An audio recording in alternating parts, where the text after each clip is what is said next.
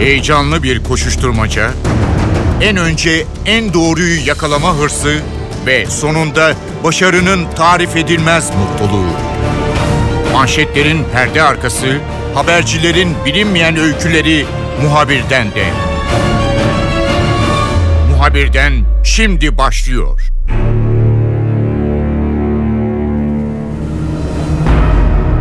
Kamuoyunda çiftlik bank adı verilen dolandırıcılık sistemi mahkeme karşısında bu sistemi kuran Mehmet Aydın yurt dışına kaçtı, paraları da beraberinde götürdü.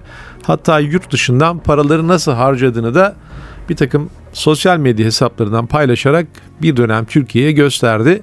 Şimdi mağdurlar, paralarını kaybedenler, sistemden dolayı bilerek veya bilmeyerek e, yasal takibe uğrayanlar hakim karşısında hesap vermek üzere. Bu sistem nasıl kuruldu? 1980'lerdeki banker skandalına benzeyen bu sistemlere Türk halkı neden inanıyor? Halkımız daha sonra saadet zinciri veya yine çiftlik banka benzeyen onlarca organizasyona neden para veriyor?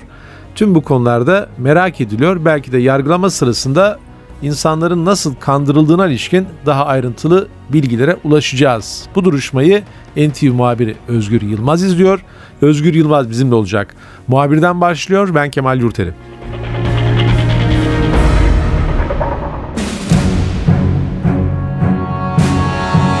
Özgür Kamuoyu Çiftlik Bank ismiyle ilginç bir şekilde tanıştı. Daha doğrusu anlaşıldığı kadarıyla yatırım yapan veya parasını çok yüksek gelir karşılığı değerlendirmek isteyen e, kişiler bunu biliyorlardı. Belli ki bir takım yatırımlar yapılmış, göz boyayacak bir takım sistemler kurulmuş, işte besihaneler oluşturulmuş ama tamamen hayali bir düzen kurulmuş. E, bu Çiftlik Bank e, nedir? E, yargılanmasına başlandı ama öncelikle herhalde hatırlamakta fayda var. Yani Çiftlik Bank denen organizasyon nasıl kurulmuş? Onu hatırlatır mısın bize? Tabii ki e, Çiftlik Bank öncelikle şunu belirtmek gerekiyor. Çiftlik Bank olayı son yılların en büyük dolandırıcılığı. Öncelikle bunu belirtelim, altını çizelim. Son yılların en büyük dolandırıcılığı. Çiftlik Bank nasıl ortaya çıktı? Aslında e, kamuoyu Çiftlik Bank'ı Çiftlik Bank hakkında açılan soruşturmayla birlikte duydu. Ancak öncesi de var. 31 Temmuz 2016'da bu tarihte e, Çiftlik Bank internet üzerinden oynanan bir oyun olarak hizmete giriyor. Kim kuruyor?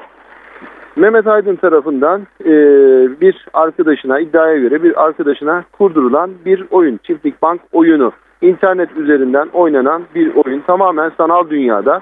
Çiftlik kuruluyor.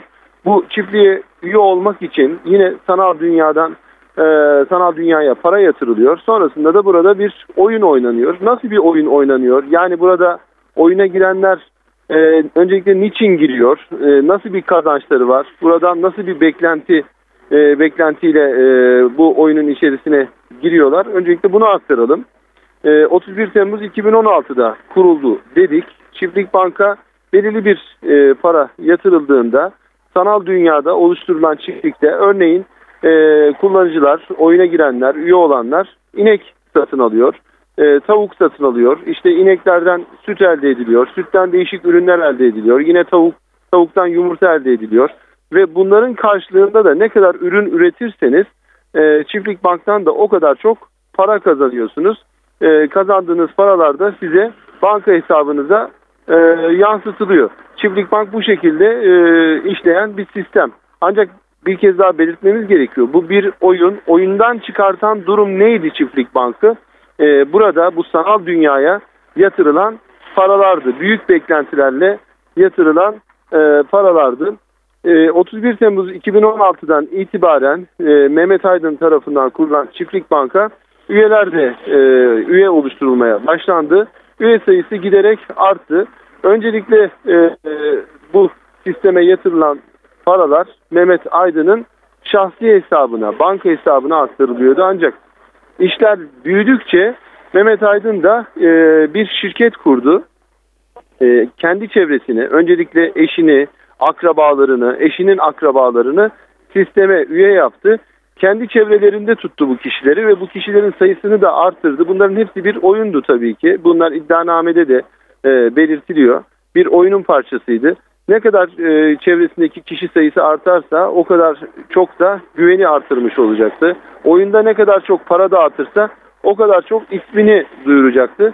Bu şekilde e, hem üye sayısı arttı hem e, duyulan güven arttı. Üyeler de çok para kazandıklarını söyleyerek çevrelerine bunu duyurdular.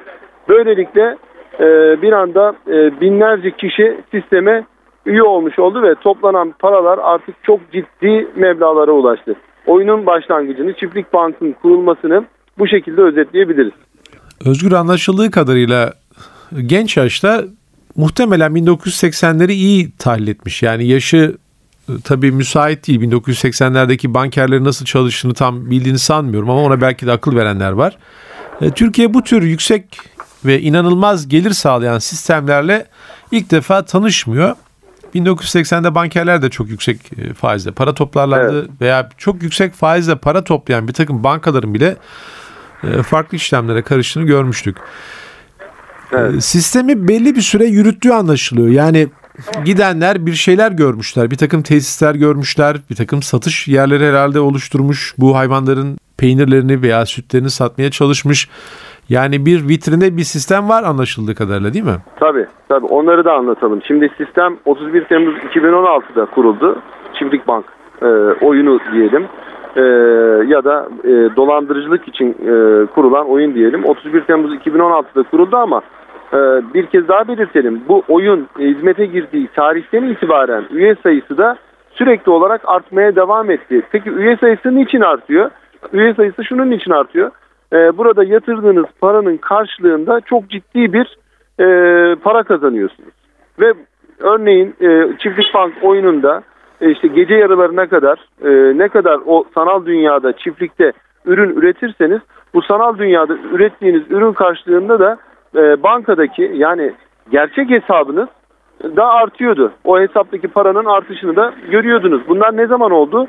31 Temmuz 2016'dan itibaren ilk birkaç ay süresince bu şekilde gelişti. Sonrasında tabii e, bir soruşturma da açıldı. Ancak Çiftlik Bankı kuran Mehmet Aydın ve e, onu şu an için bilmiyoruz. Belki Mehmet Aydın'a e, akıl verenler de var. E, belki başka kişiler de bu işin arkasında. Çünkü toplanan paraya baktığımızda çok ciddi bir mebladan bahsediyoruz ki 1 milyarın üstüne çıkmış bir rakam. E, neredeyse 1,5 e, milyar liraya yaklaşmış bir rakamdan bahsediyoruz.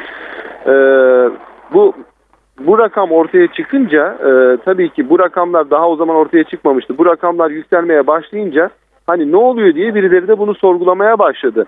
Yani sanal dünyada bir oyun oynanıyor. Oyunun karşılığında çok ciddi para dağıtılıyor. Peki yani üretim nereden geliyor? Bu para nasıl kazanılıyor? Sanal dünyada üretilen ürün nasıl karşılık buluyor? Kime satılıyor? Bunların tabii ki karşılığı yok. Sanal dünyada üretilen bir ürünün e, bir karşılığı yok. Burada para bu şekilde para kazanılmasını gerektirebilecek hiçbir durum yok. İşte e, olay bu şekilde bir yıl boyunca bu şekilde devam edince e, Mehmet Aydın da kendisini burada yaptığı işleri gölgelemek için, örtmek için çeşitli yollara başvurdu. Ne yaptı? Bu sanal dünyadaki sanal çiftliğin karşılığında gerçeği olan bir çiftlikte e, kurdu. Nerede kurdu bu çiftlikleri? Manisa'da kurdu, İne, İnegöl'de kurdu, Tekirdağ'da kurdu. Üç çiftlik kurdu. E, bir yıl sonra yani e, 31 Temmuz 2016'dan bir yıl sonra e, hakkında açılan soruşturma kapsamında da ifadeye çağrıldı Mehmet Aydın. Ne dedi bu ifadesinde? Bursa'da ifade verdi. Ne demişti bu ifadesinde? Bir şirket kurduğunu anlattı. 10 bin lira sermayeli bir şirket kurduğunu anlattı ki kurduğu sermayeli şirketin yani rakama baktığımızda toplanan paraya bakıldığında üye sayısına bakıldığında çok komik bir rakam kurulan e, şirketin sermayesi. E, üç tane çiftliği olduğunu söyledi. İnegöl'de, Manisa'da, Tekirdağ'da. E, 100 bine yakın hayvanı olduğunu söyledi. Bunların arasında işte tavuklar, e, sığırlar, küçükbaş hayvanlar olduğunu anlattı ifadesinde. E, yıllık 15 milyon liraya kadar bir ciro e, edildiğini, bu cironun e, cironun cirodan e, 4 milyon liraya yakın bir kar elde edildiği gibi bilgiler verdi hakkında yürütülen soruşturmada ve hakkındaki iddiaların gerçek dışı olduğunu e, öne sürdü ve faaliyetlerine devam etti. Ne zamandan itibaren devam etti? 31 Temmuz 2017'den itibaren de faaliyetlerine devam etti. Üye toplamaya devam etti aslına bakarsanız. Kendi kurduğu sisteme üye kazandırmaya devam etti. E, hatırlayalım e, o günlerde neler oluyordu. İşte öncesinde Çiftlik Bank'ın e, çeşitli e, yerlerde reklamları görüldü.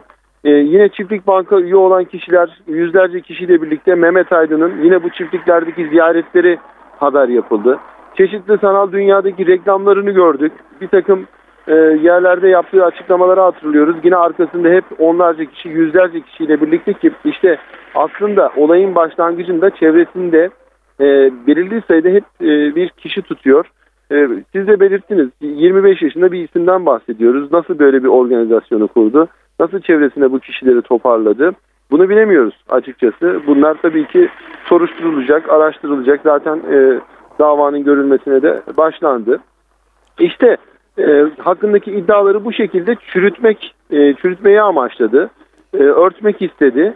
E, aslında bir parça da buna bu amacına ulaşmış oldu. Çünkü dediğimiz gibi ilk ifadeye verdiği tarihten yani 2017'den sonra da yine bu sisteme üye girişleri oldu. Yine bu para toplamaya devam etti.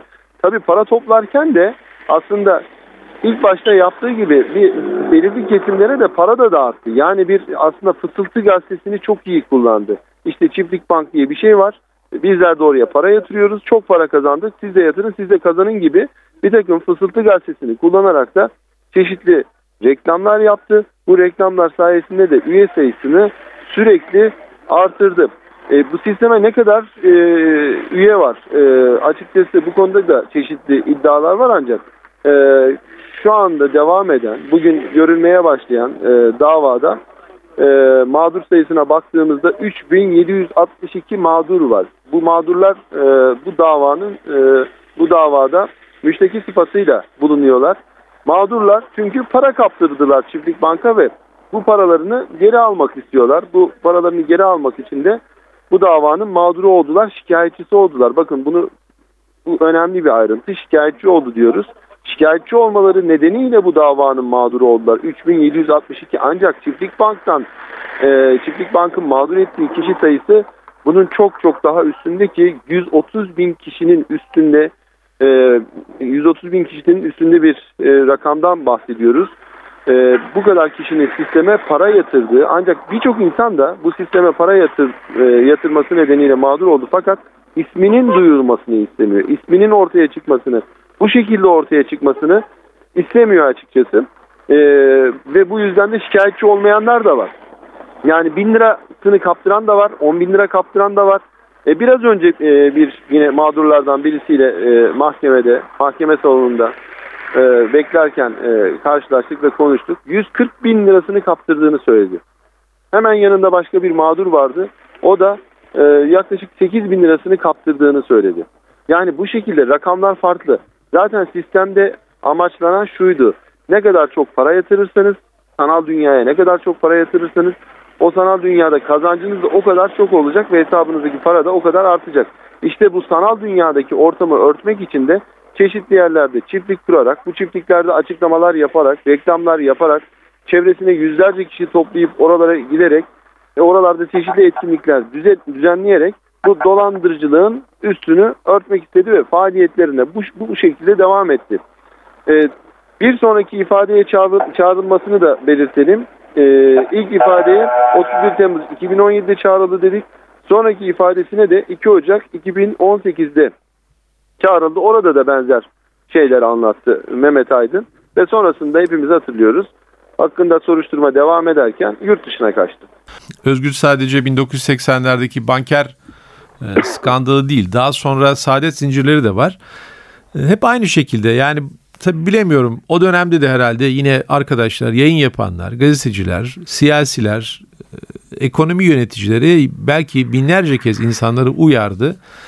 Yani bir bankanın veya bir ticari kuruluşun verdiği faizin 5 katı, 10 katı, 20 katı veren hem dolar cinsinde hem TL cinsinde verdiğini iddia eden birisine inanılmaz. Ama bizim vatandaşımız e, ya sistem çok iyi kuruluyor veya büyük bir gelir peşinde e, bunlara inanır ve bu çark maalesef devam ediyor.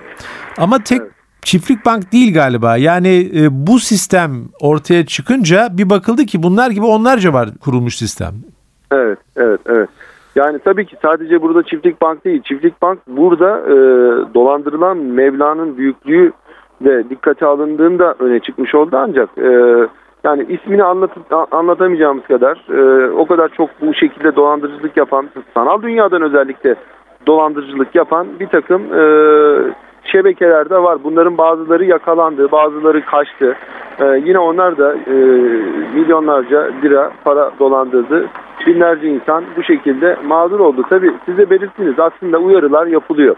Yani 80'lerden önce de yapılıyordu. 80'lerde de yapıldı. Şimdi de yapılıyor. Bu uyarılar hep yapıldı. Hep yapılmaya devam ediyor.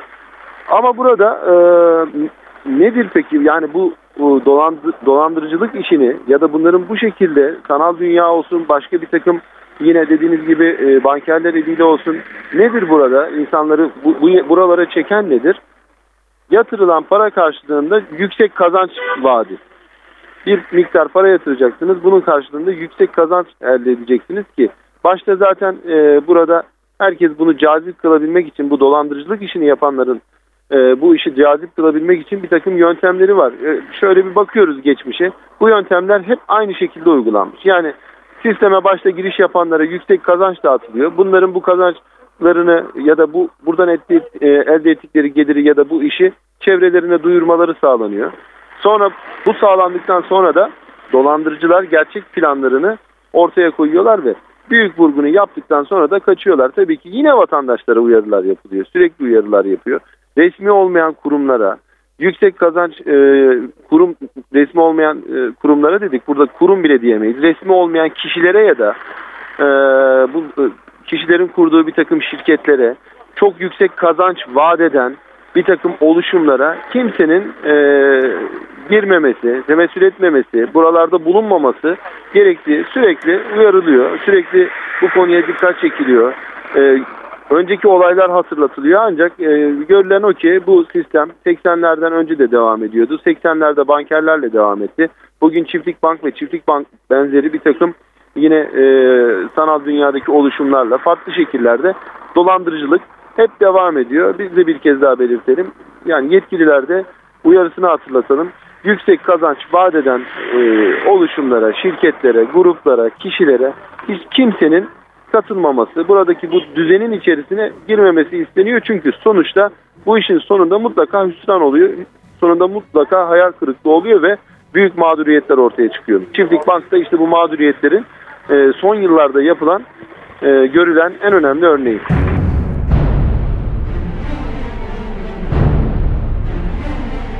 NTV muhabiri Özgür Yılmaz'ın Çiftlik Bank davasına ilişkin notları böyleydi. Ben Kemal Yurteri muhabirden de yeniden görüşmek üzere hoşçakalın.